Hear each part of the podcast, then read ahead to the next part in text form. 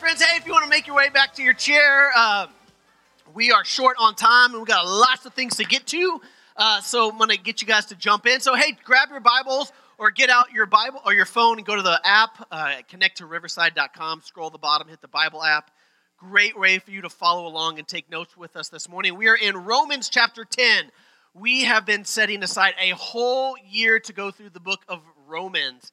Um, we have said, kind of our rally cry from the very beginning has said, if you want the best water from the well, you don't dig the well out, you dig the well deep. And Romans is a deep dive into what exactly is the gospel of Jesus. Chapter 8 is considered by most theologians, scholars uh, across you know, time and history, has been known as the greatest chapter in all of the Bible, where we find out that you are deeply loved by the creator of all.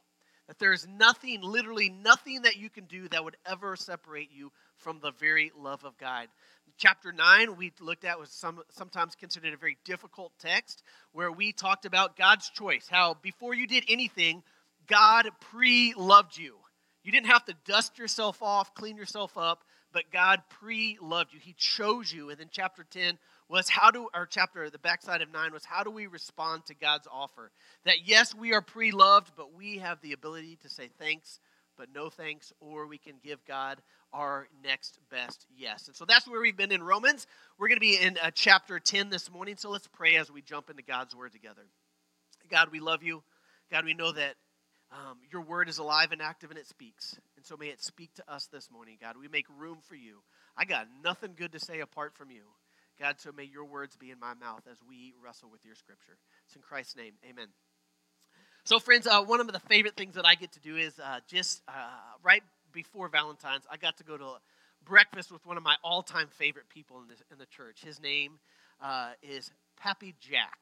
Does anybody know Pappy Jack in here? He is one of my favorite people. He, oh, he's in his early 80s right now, and uh, he is what he's probably more inappropriate than most teenagers you know, which makes Pappy a lot of fun to be around. Like, Pappy, you can't say that thing anymore. It's inappropriate, and he is the best. In my phone, I have him labeled the dirtbag.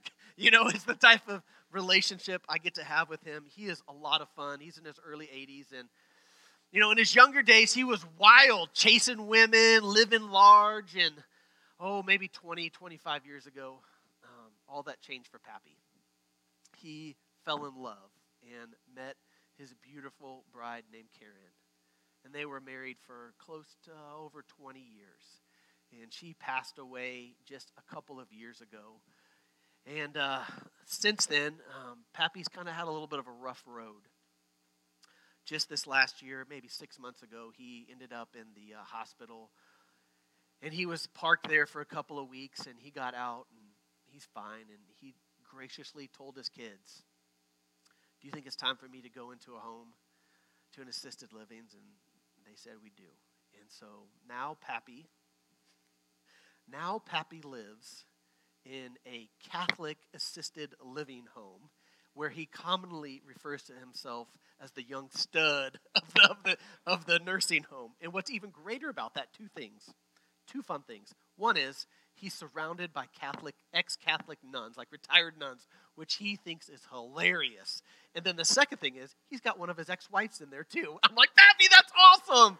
He is in hog heaven over there. So I got to, uh, I got to go take him to breakfast uh, right before Valentine's. And Pap, where do you want to go? Let's go to Jim's. So we went to Jim's over on Broadway, and I'm eating lunch with him. And you need to go to lunch with. You need to know these type of people. You need to spend time with them. Pappy, what's going on? Oh, John, I just want to know what my purpose is in life. like, what am I supposed to be doing with the gift that God has given me? And I'm like, Pappy, you old man. What are you talking about? What is your purpose in life? You're the door is right there, man. You're about there. And he laughs and laughs. Oh man, as long as there's air in my lungs, John, the Lord has got something for me to do. And I'm like, oh, so refreshing to be around somebody that like that, that's got fire in his early 80s and you know, over the course of our conversation, the conversation took a tender turn because it was right before Valentine's. And he, if you know Pappy, he's a crybaby. And he gets all teary eyed and says, I just miss my bride. And I wish that I could just tell her one more time how much I love her. And he says, every year on Valentine's, I used to write her love letters and just give them to her on Valentine's. And I used to dote on her and tell her all the things I thought about her. And then you know what that guy did to me, that jerk? he stuck it to me. When was the last time you wrote your wife a love letter, John? I said, I'm a horrible individual, Pappy. And uh, you know what I did that night? I wrote her a love letter. And I stuck it in her computer bag. And it was just two or three lines of things that I think about her, but I hadn't said lately. And so when she got to school and opened it up, it was in there. And I've been thinking a lot about what Pappy said to me. He said, John, it doesn't matter if you think it a thousand times if you don't say it. And I thought, oh, that's so good, Pappy. Pappy understood that there is this love of God that just, the love for his bride that just sits inside of him, but it also wants to flow through him. And what I think we're going to see this morning is it's true for us in our relationship with God too. It's the words that Paul is going to echo to us as well is that the love of God is not just something that's in you, but that God wants to flow it through you now. That you have been extravagantly loved by the creator of the universe. And that love now doesn't just rest on you, but it wants to flow through you. Paul might say it this way He said, There ain't no bench players. Everybody gets to participate, everybody's on the floor because you've been that loved by Christ. And so let's look a little bit, let's jump into it and look at what Paul says to us this morning. Romans 10, starting in verse 14. How then can they call on the one who they've not believed in? And how can they believe in the one who they have not called? And so, what do we call the gospel message? We call it the good news. And I think what Paul would be arguing to us this morning is it's not good news if it doesn't get to the people. And he is encouraging us. It's how can they believe in one that who has not been that we have not been sent to? You got to tell the people you love that you love them, echoing the words of Pappy. And I've been reading some. Uh, if you don't do this regularly, go read ed, old dead theologians. They are fantastic. They are like some of the original Rage Against the Machine guerrilla warfare type people, where they were changing culture and society and the way we think about God in such a profound way. And I ran across this idea from Martin Luther, and look at what he said. He said this, echoing the words of Paul It wouldn't matter if Jesus died a thousand times if no one ever heard about him.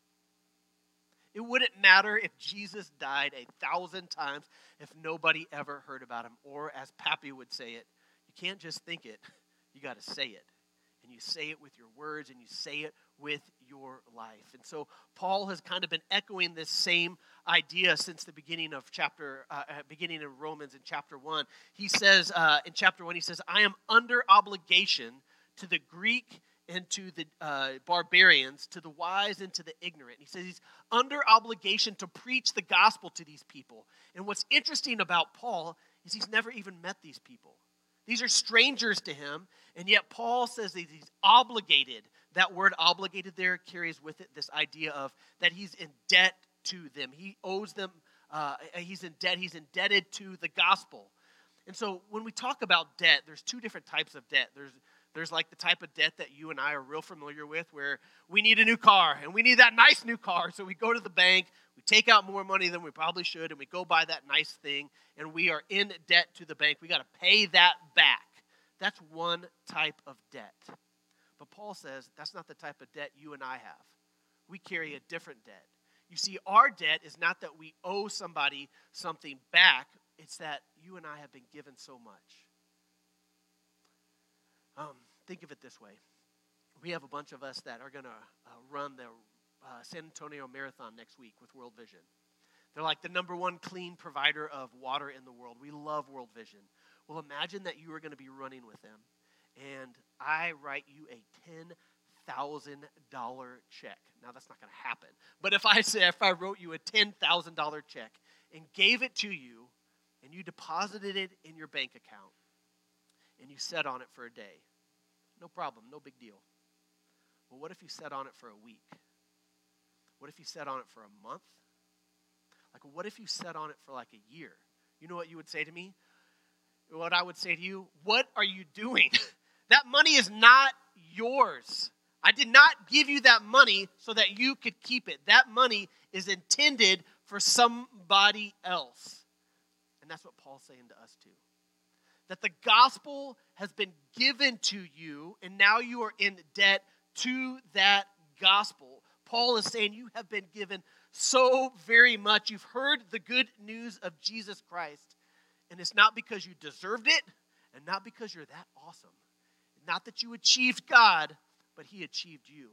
He moved heaven and earth to reach you, not because of your goodness, but because of His goodness. And now Paul says, listen, with hearing the gospel comes an obligation to the gospel.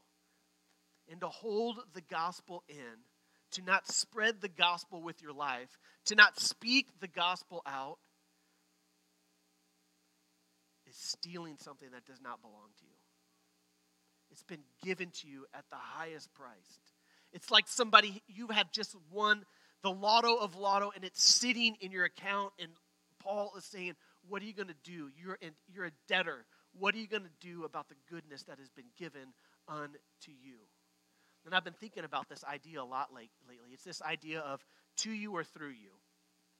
Um, track with me on this. I'm not sure it's right, but I think it is actually. I wonder if this is, uh, this is the key to unlocking so much of our health and our in our journey with Jesus. You see, I think we get a lot of things confused that we think things are to us rather than through us. Here's what I mean. So uh, imagine that you uh, God has given you a job and resources and all of these different um, uh, tools at your disposal. Imagine the individual that says, "Thank you, Lord, I got's mine. Like it's mine. I got it." Like, where's the transformational power in that? But when it gets fun, when life begins to flow, is when you begin to see that, man, it's God has just not given you all the stuff to you, but God wants to now take that stuff and let it flow through you, where everything you have belongs to Him. It's not just about you. You don't take center stage, but it now it flows through you, and you see all of your stuff just as tools to bring in the kingdom of heaven. Or maybe uh, you have experienced a really great small group of community. We call them life groups around here. And you're like, oh, this life group is so good. I'm so glad I found my way into it, right? That's, that's to you. That's a gift that's been given to you. But imagine when that gift doesn't begin to flow through you. Well, I've got my friends, I've got my little circle, I'm plugged in and I'm good. But I believe that God gives us every gift, not just to us, but he, now He wants to flow that through us. And I believe that's, that, that's what Paul is saying about the gospel that has been given. Now, we say it around here is once you were the mission, and now you're on mission. Once God's heart was purposed on you, you were the lost son, you were the lost daughter, and now you get to be invited into the mission. And I believe that's what Paul is telling us. Let's look at the backside of verse 14. It said this And how can they hear without someone preaching to them? And how can anyone preach unless they are being sent? As it's written, this is awesome. How beautiful are the feet of those who bring the good news. And so, what Paul is encouraging us, what he's writing us, he's saying, listen, I never intended for you to build these mega churches and just see how many people you could stuff in them. I never asked you to do that. But I did ask you to live a transformed life, empowered by the power of the Holy Spirit that everyday, ordinary people like you and me are going out and claiming people for the kingdom of heaven. I believe that's what is on God's heart. And so the only way for that to actually happen is, as Paul says, you have to speak it out. It's through the proclamation of the gospel. And if you know me, like I grew up in Young Life World, I love Young Life, some of my favorite ministry. Uh, and I love their heart because they're all about relationships, about getting to know people, and about um, really digging in and being face to face and uh, talking about the gospel that way. But I think Paul would say to us, Paul would say to that, listen, if all you ever do is lead with your actions and don't ever speak it, what you're telling people is that the gospel is what you do. It's not just the seed that's been sown inside of you. And so, what I believe Paul is saying is like those things got to be married, or we could say it like your actions should open the doorway for you to speak about the gospel, for you to speak the name of Jesus. I fall into this. Tell me if it's just me. But I fall into this temptation to think, well, I'm a really good person. Like I live a pretty good life. Like I treat people really well. And somehow I think I've preached the gospel by doing that. And I believe that what Paul is inviting us to say, listen, there is this beauty and fullness when those things come together, where you and I live lives that open the door for us to speak the name of Jesus. Now, question for you. Not accusation, invitation, okay? When was the last time that you spoke to somebody about Jesus? Like, when was the last time you said, Me too? I got lots of doubts. I got lots of questions. But you know what I love about God? Those questions, He's not afraid of. And it, I don't get to back up, but I bring all my questions forward, and I'm getting to know about Jesus. Like, when was the last time you said, Oh, oh that's not true about you? Let me tell you what God believes about you. Like, when was the last time that you got to actually speak about the transformational power of Jesus in your own life? A lot of us will say, I'm just not comfortable doing that. And here's the truth I've said it multiple weeks. Ain't nobody go to the gym to be comfortable. You go to the gym to do the work, to get in shape, to be healthy. Jesus says that I will send you the comforter or the Holy Spirit to comfort you. Why? Because he knows you're going to be uncomfortable. That's part of the gig. That's part of what you signed up for is that you will be uncomfortable because I think all of us we have to start with this assumption that God is up to something. That God's heart is always uh, desiring to win people back, to bring them into relationship with Him. And so you pray, Lord, would you include me? Whatever you're doing today, God, I just want to be included in whatever is on your agenda today, God. And we start with the assumption that God is stirring up things in other people around us. We live in a world of opportunities for us to speak the name of Jesus. We see this in the book of Acts, Acts chapter 10. There's a real short story about a man named Cornelius, and I want to read to you real quick. It says this At Caesarea, there was a man named Cornelius, a centurion in what was known as the Italian regiment. He and his family were devout and God fearing he gave generously to those in need and prayed to God regularly. One day, at about three in the afternoon, he had a vision. He distinctly saw an angel of God who came to him and said, Cornelius! And Cornelius stared at him in fear, which is always like the natural response when you see an angel, which people are like, I see angels in the room. I'm like, but nobody's afraid. Like, that's not what I see. What is it, Lord? He asked. The angel appeared. Your prayers and your gifts to the poor have come up as a memorial offering before God. Next slide. Now send a man to Joppa to go get a man named Peter. Go get Peter. And so, what's going on? What's the framing of the story? Listen to this. There is a good, moral man that has some sort of general belief in God, and it shows up in his life. You see it in the scripture, it says that he gave alms to the poor. He is in the temple. For us, we might say something like this yeah, he's a pretty good dude. Like he goes to church. Like he like thinks that's an important thing to do. But what you see in the scripture is that even though he's a morally good man, he's missed the gospel. He's missed the intimate connection with Jesus. And so he's visited by this angel um, to go proclaim the gospel um, by a man named Peter. And so, what I think is so fascinating about this story is a couple things.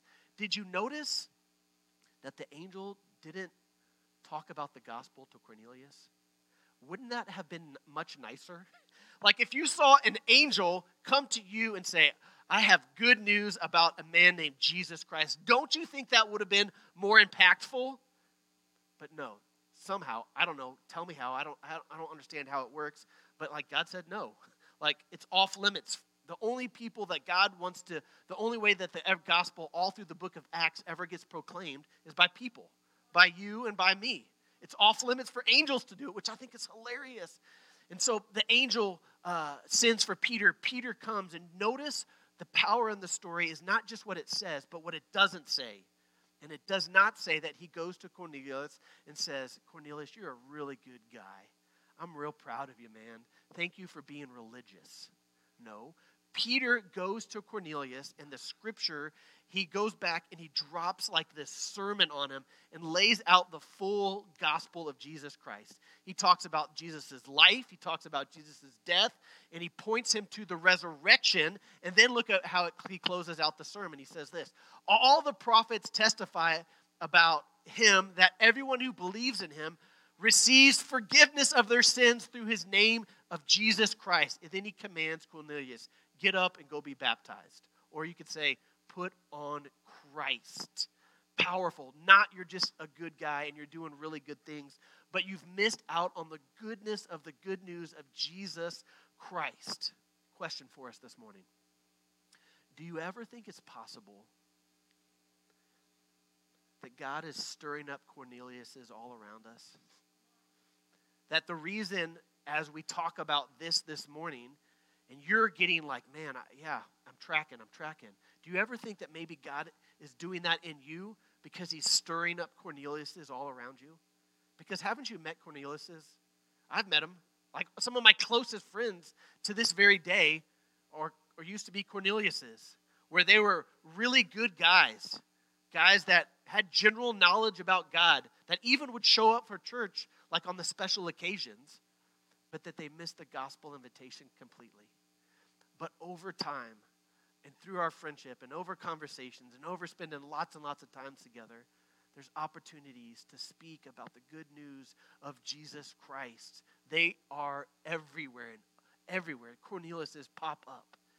And if Romans is true, then you can't go back to your normal. You can't, you got to go to the gym. You got to be willing to be uncomfortable. You got to be willing to be stretched. You got to be willing to be uh, pulled apart so that the Holy Spirit can come and empower you to proclaim the gospel of Jesus Christ. Um, Joseph Stalin, who I usually don't quote on Sunday mornings, said this The death of one is a tragedy, but the death of a million is just a statistic. And I thought, oh man, people aren't statistics. They aren't just numbers. You have never locked eyes with somebody that does not bear the image of the, their creator. That every single person you lock eyes with belongs to him. On Sunday, uh, my life group was at uh, which is like my favorite place to go eat. It's just that one Mexican seafood on 281. Love it. So our life group has a lot of kids around, and we have 20 kids, all under, most of them are in middle school and under a couple high schoolers. And so we don't go anywhere without a playground. Bad idea. So Mariscos has a playground. We're there. We're hanging out for a couple hours. And it's time to go. All right, let's round up the kids. Where are they? And Ryan's kind of hanging out, holding some of the babies in the group. And hey, go go find Maggie for us. All right. She comes back. Dad, Maggie and McKaylin are not on the playground. All right, baby girl, why don't you go uh, go check the restroom? I'm sure they're up in the restroom. Comes back a couple minutes later. Dad, they're not in the restroom. Oh, Maggie and McKaylin, they're very mischievous. This is not uncommon th- uncommon thing for us. And so I'm like, they're probably out front. So I walk out front because there's a bench out there that they like to like climb on and grab the ceiling and hang from. It's it's bad news. And they're not out front. And at this time I'm like, huh, I'm getting nervous. You know that parents that happened where you misplaced one of your kids where I'm starting to get nervous. So I go back to the playground. Gone, not there. The panic sets in and I think, "Oh my gosh, I need to dial 911. Where are my kids?" And at this time, my life group is like combing Mariscos. Maggie, McKaylin, where are you? Maggie, McKay, nowhere to be found. Now, question for you. You know what I didn't do? I didn't say, hey, everybody, come over here. Let's get together and let's pray about what we should do. How stupid would that have been? Like, you don't even have to pray about it. You know what you're supposed to do. Now, take that example and overlay it with your life. How many of us walk around saying, I don't know what my purpose is? I don't know what I should be doing with my life? Y'all, it's a pretty ridiculous question Because Jesus loves to find misplaced things. There is really no reason to pray about it because here, all throughout the scriptures, on every page, is this God's echoing vo- voice that says, He's come to call His children home. So, the what of your life is already off the table. You don't, that is settled. You and I get to go find misplaced things. How that happens, I don't know. Whatever career you go in, don't know. Figure it out. Like, great. Figure out wherever, however you're gifted and called and, you know, crafted. But the what of your life is off the table. Some of the best pastors I've ever met have never been on church staff. Some of the best pastors I've met are teachers that walk into their classroom and love their kids. Some of the best pastors I've ever met are business owners that see that they're just not out to make a buck. There's something larger going on in that story. Some of the best pastors I've ever met are people in the medical field that take their gifts and they're talented in their minds and say, God, would you use me? God, it's all yours, and my life does not belong to me. I was never created for me. I was created for you and for your purposes. And so, would you use my gifts and, and talents for your kingdom? But the what in your life has already been settled. And now it's really where are you gonna where are you gonna walk that out? Now, I forgot to finish the story at the first service, and they were really mad at me. But the story ends with Maggie and McKaylin had hid under the slide and they come out about 15 minutes later, 10 minutes later. It seemed like eternity. Daddy, did I hide good? I was like, Get over here. You know, want to wring her little neck. Uh, don't you know Daddy loves you so much? You know. Uh, isn't that a father's heart? Isn't a father's heart to find lost things? So, a little bit of homework for us this week. Are y'all ready for a little bit of homework? A couple of things for us. Um, what if we took the words of Pappy serious? That it's not enough just to, to feel it, but you got to say it too. Like you got to be somebody that tells the people what the what you got to tell your wife you love them. You got to tell the ones that you love them, you love them. You can't just feel it. Let's not be people of just actions as important as those are. But would we have the, the courage this week to do a couple things? Number one, We've talked about this before, and it's getting into the community blood. And I want it to be part of the regular DNA of us. But would you pray, Lord, include me? Every single morning on my phone, I have an alarm that goes off at 7:30 that says, "Lord, include me." And that's my daily reminder that after I get my kids to school and I have a minute to kind of breathe, Lord, would you just include me? Whatever you're up to today, God, I just want to be a part of. Whatever's on your heart, I want to be on my heart. God, if I walk into HEB, the way I talk to my kids, the way I am with our staff, the way that I live my life, God, would you just use it all? Would you include me? Would you be willing to make that a new normal for you to begin to pray and to push into that as a daily practice? And two, maybe maybe equally as difficult, but would you be willing to cross a boundary? You see, the gospel has crossed every boundary imaginable. Imaginable. It crossed every boundary to reach you, didn't it? It, cro- it crossed every boundary, every wall that was put up, every wall that we put in place. Christ came and just knocked them down one by one. And the gospel found its way to you by not playing it safe, by not holding tight in the little circle, but by continually expanding and crossing boundaries. Would you be willing to have courage to do that? Maybe a couple of different ways for us. Um, maybe it's you cross the boundary in your own family.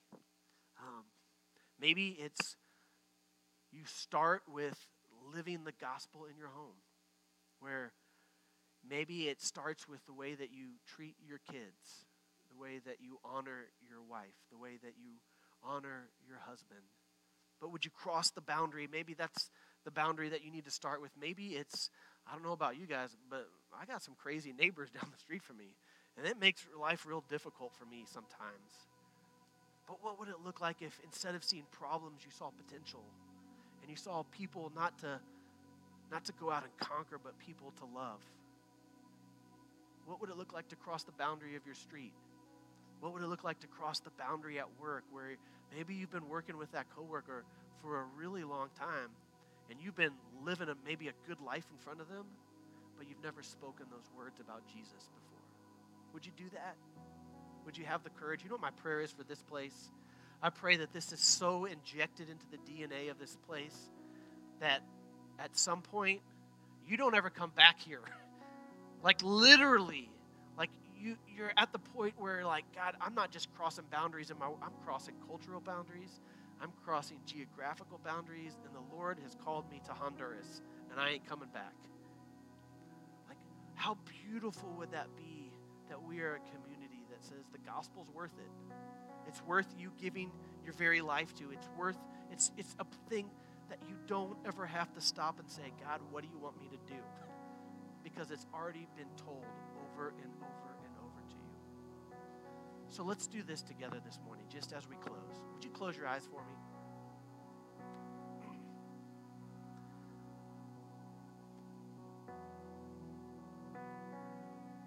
There are Corneliuses everywhere.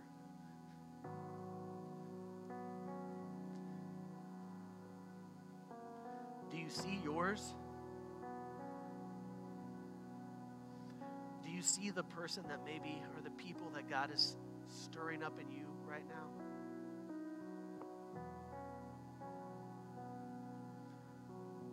Would we not steal something that does not belong to us? We are debtors. We have been given so much. And now it gets to flow